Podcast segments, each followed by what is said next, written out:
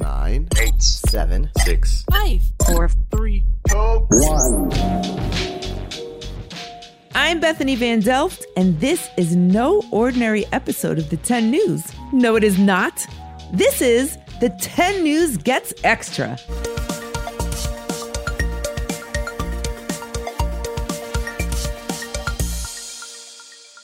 Today's edition is all about bugs. They're creepy, they're crawly, but they're pretty cool too. So get ready to bug out, tenors. It's a deep dive into insects with the 10 News.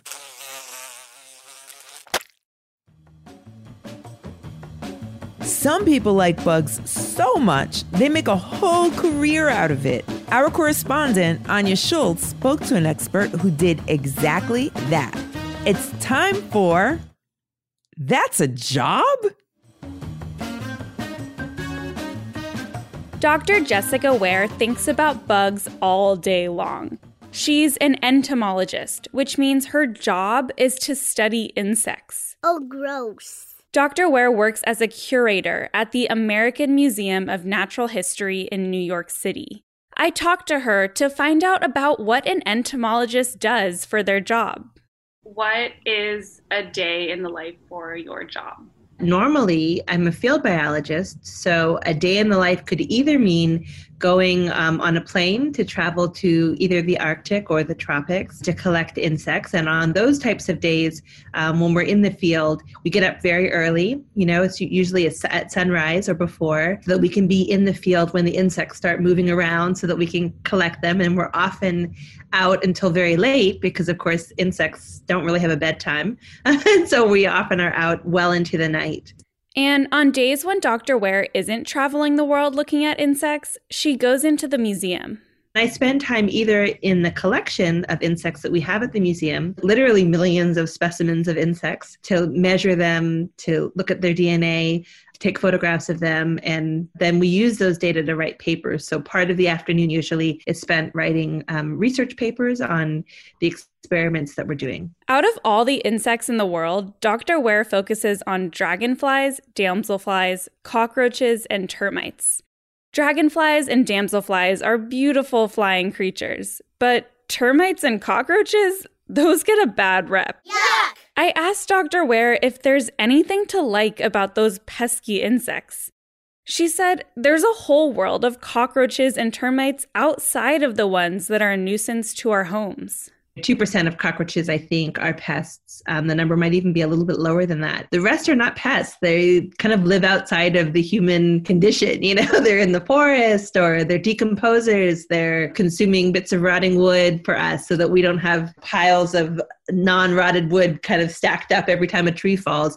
Thanks to cockroaches, thanks to termites. They do this great service for us as kind of ecosystem engineers or decomposers. And so th- there's also some beauty to cockroaches. I mean, I think, and termites for that matter, um, although termites tend to not have a variety, a super big variety in their colors, but cockroaches do. I mean, there's bright green cockroaches, there's blue cockroaches, there's yellow cockroaches, there's red and pink colors. I mean, they can be really actually very striking just as striking as any butterfly. So, if you like things that are beautiful, you might be surprised, I would say, to people. You might be surprised that cockroaches can be actually very beautiful. It's just that we know the pest ones, which tend to, for a variety of functional reasons, not need to be fancy and beautiful. Dr. Ware didn't always know she wanted to be an entomologist.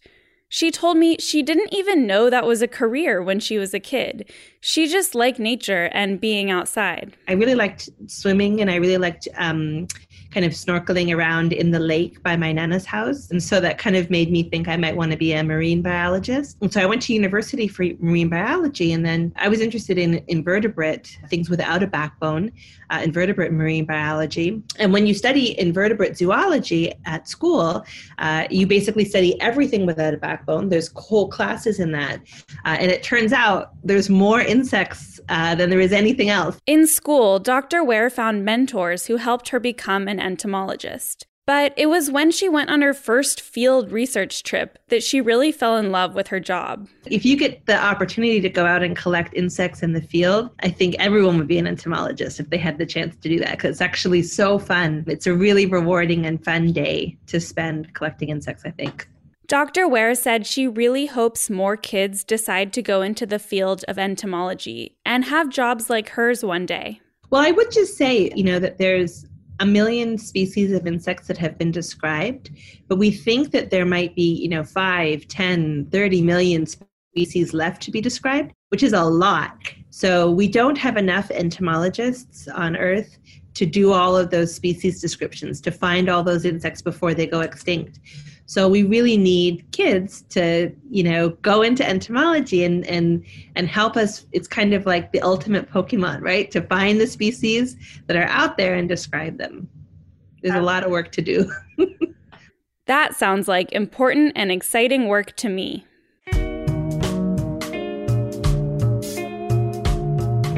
Did you know that when an ant dies, it gives off a special scent that signals other ants to take its body to the ant graveyard? Yes, that's a thing. So, this is kind of spooky. If you're not up for spookiness, skip ahead to the next thing.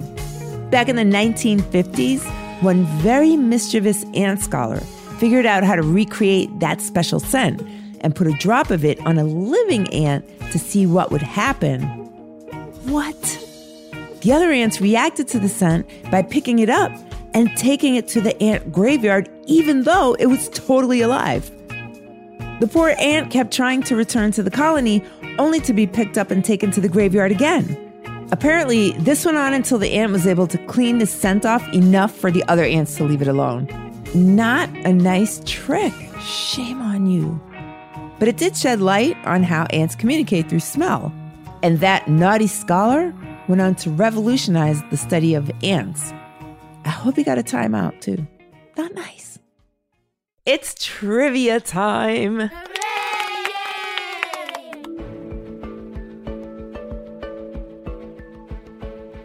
This past summer, the Mosquito Control Agency of the Florida Keys approved what method to eliminate the pesky bugs? Was it A, releasing 750 million genetically engineered mosquitoes, B, releasing 100 million angry dragonflies, or C, releasing 50 million tiny robot caterpillars.